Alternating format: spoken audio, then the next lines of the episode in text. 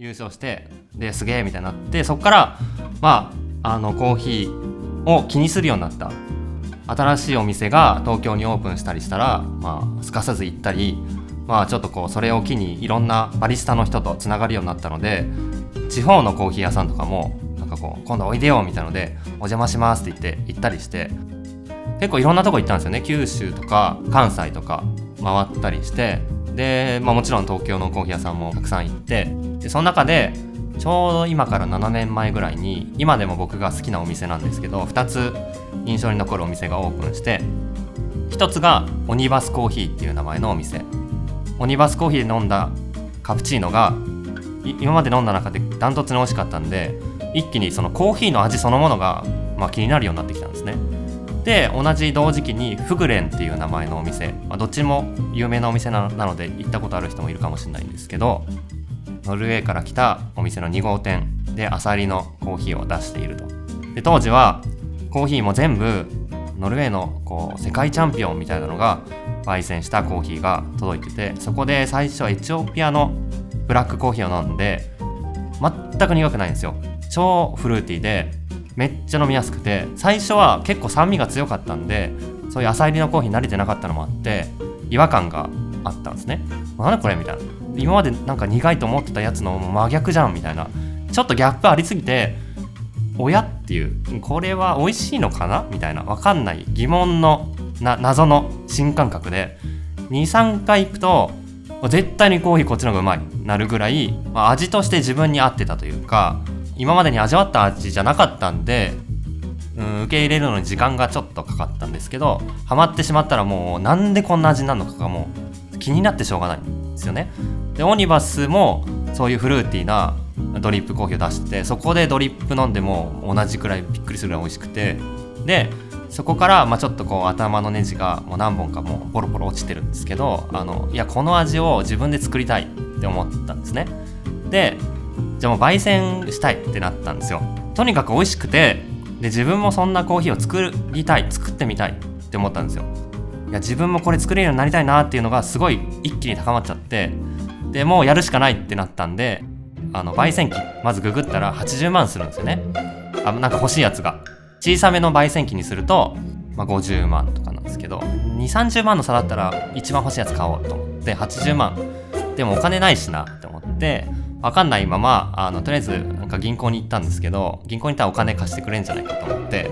でなんか間違えてあのよく全然分かんなかったんで赤い銀行に行ったんですよ大きい。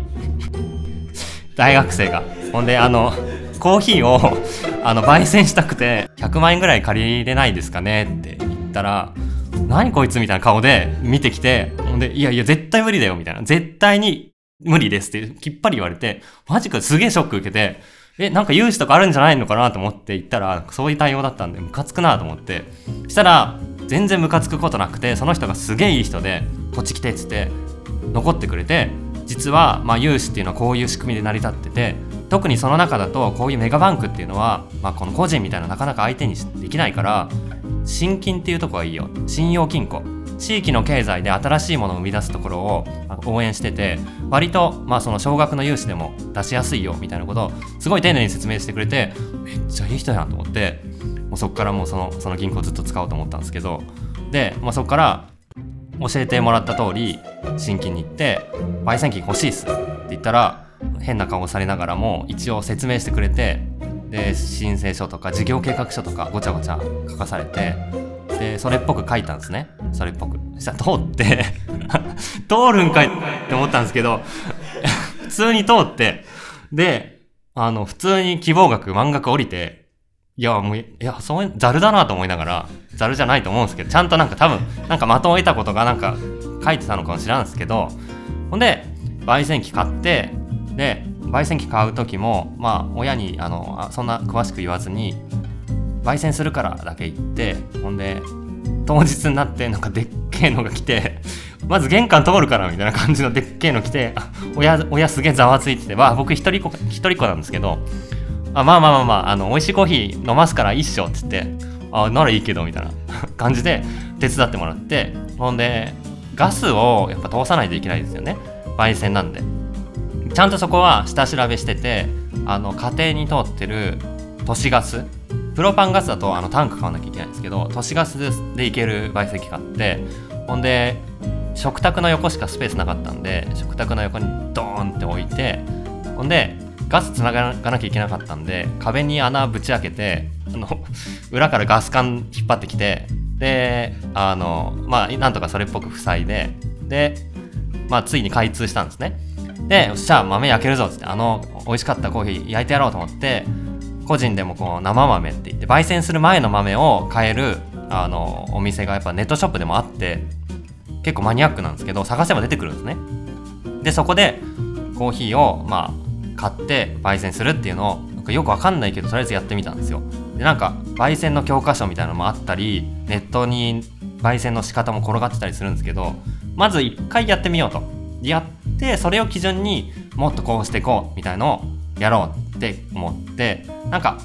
本当に分かんないまま焼いてみてなんか苦いなとか全然青臭い飲めたもんじゃないのがめっちゃ出てきて、まあ、それももったいないから親にまあまあつって飲ませてたんですけどもう頑張ってみたいなこと言われながら快く応援してくれて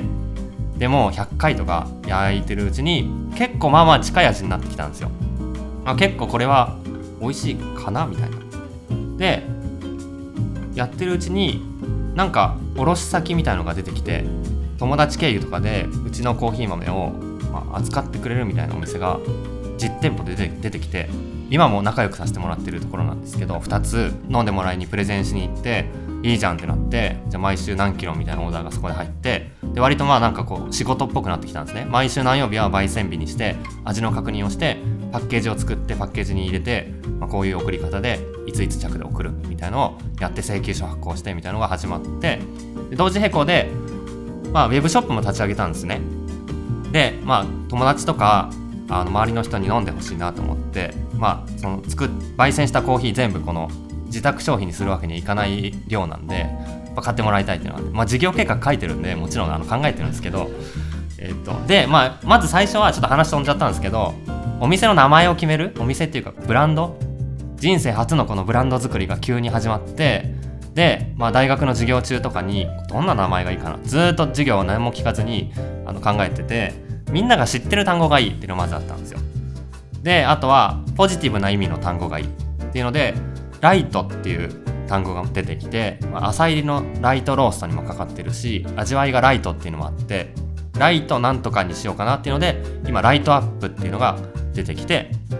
でライトアップコーヒーっていう名前にしようって当時勝手に決めてで友達とかにも相談しながら最初はロゴマークを作るところからやってでなんかライトアップ明るく照らすっていう意味なんであの明るく照らすものライトとかそのまま書いたりして照明とかなんか電球とか分かんないですけどなんか全然温かみないなと思ってで動物がいいなって思って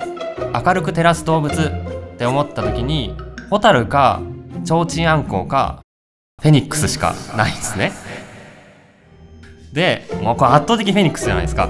ホタルとかチョウチンアンコウとかもうアングアングラすぎてやばいブランドになっていきそうなんでもうこれはもう飛ぶし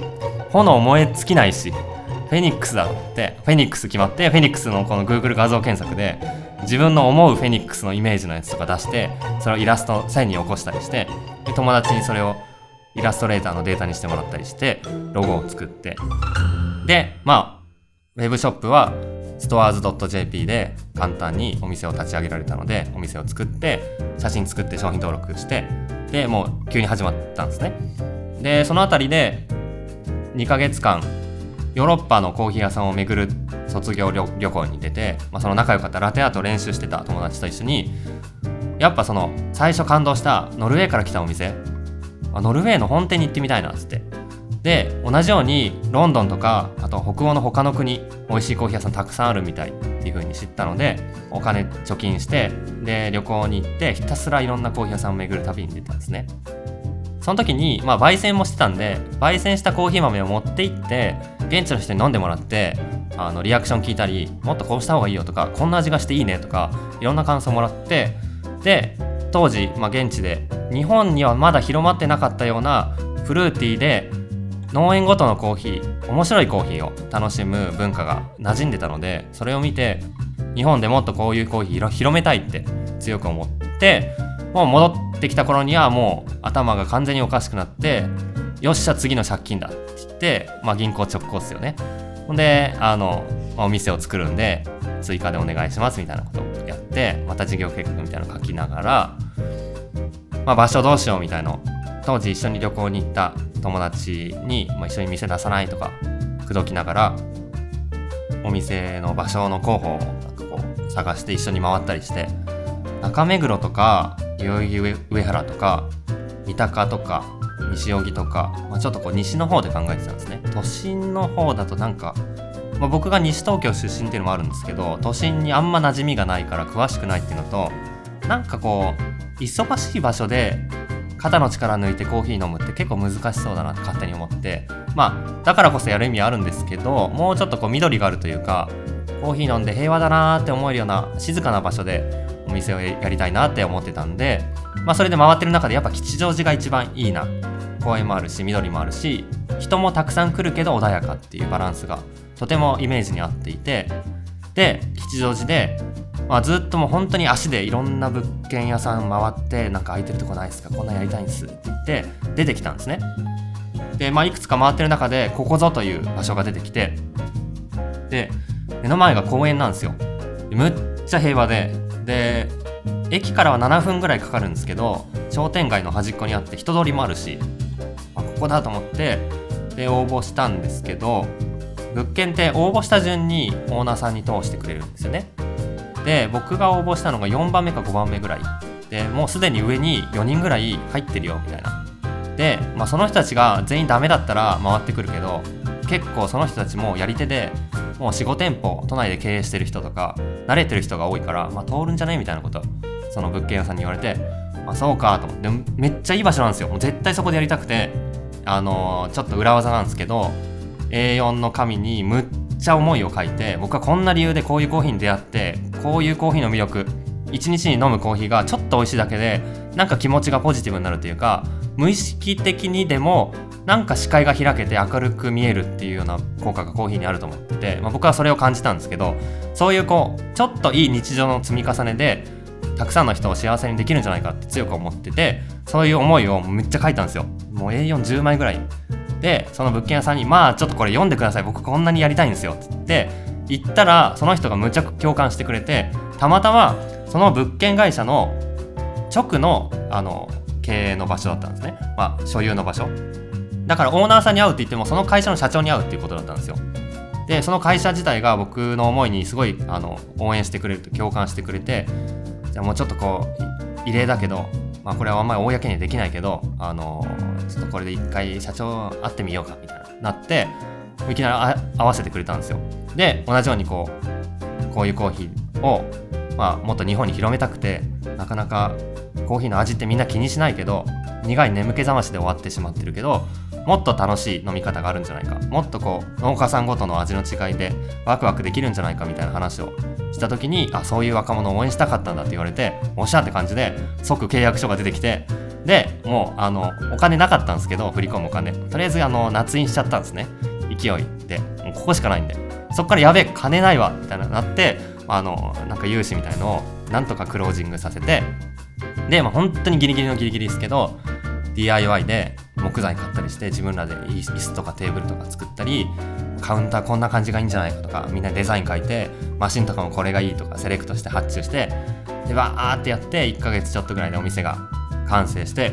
まあ、ちょっとお店作りの話をまたいつかしたいなと思うんですけどまあなんとか頑張ってお店ができてで2014年の7月31日に吉祥寺にライトアップコーヒーがオープンと。なんかそういう流れで、まあ、僕は今までコーヒー屋さんを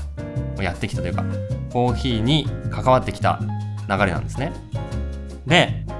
それが2014年でまだ全然あと6年あって全然今になんないな。早く今にたどり着かないと全然次の話ができないんですけどちょっと喋りすぎたのかもしれないな。ちょっとここで一休みでコーヒーをちょっと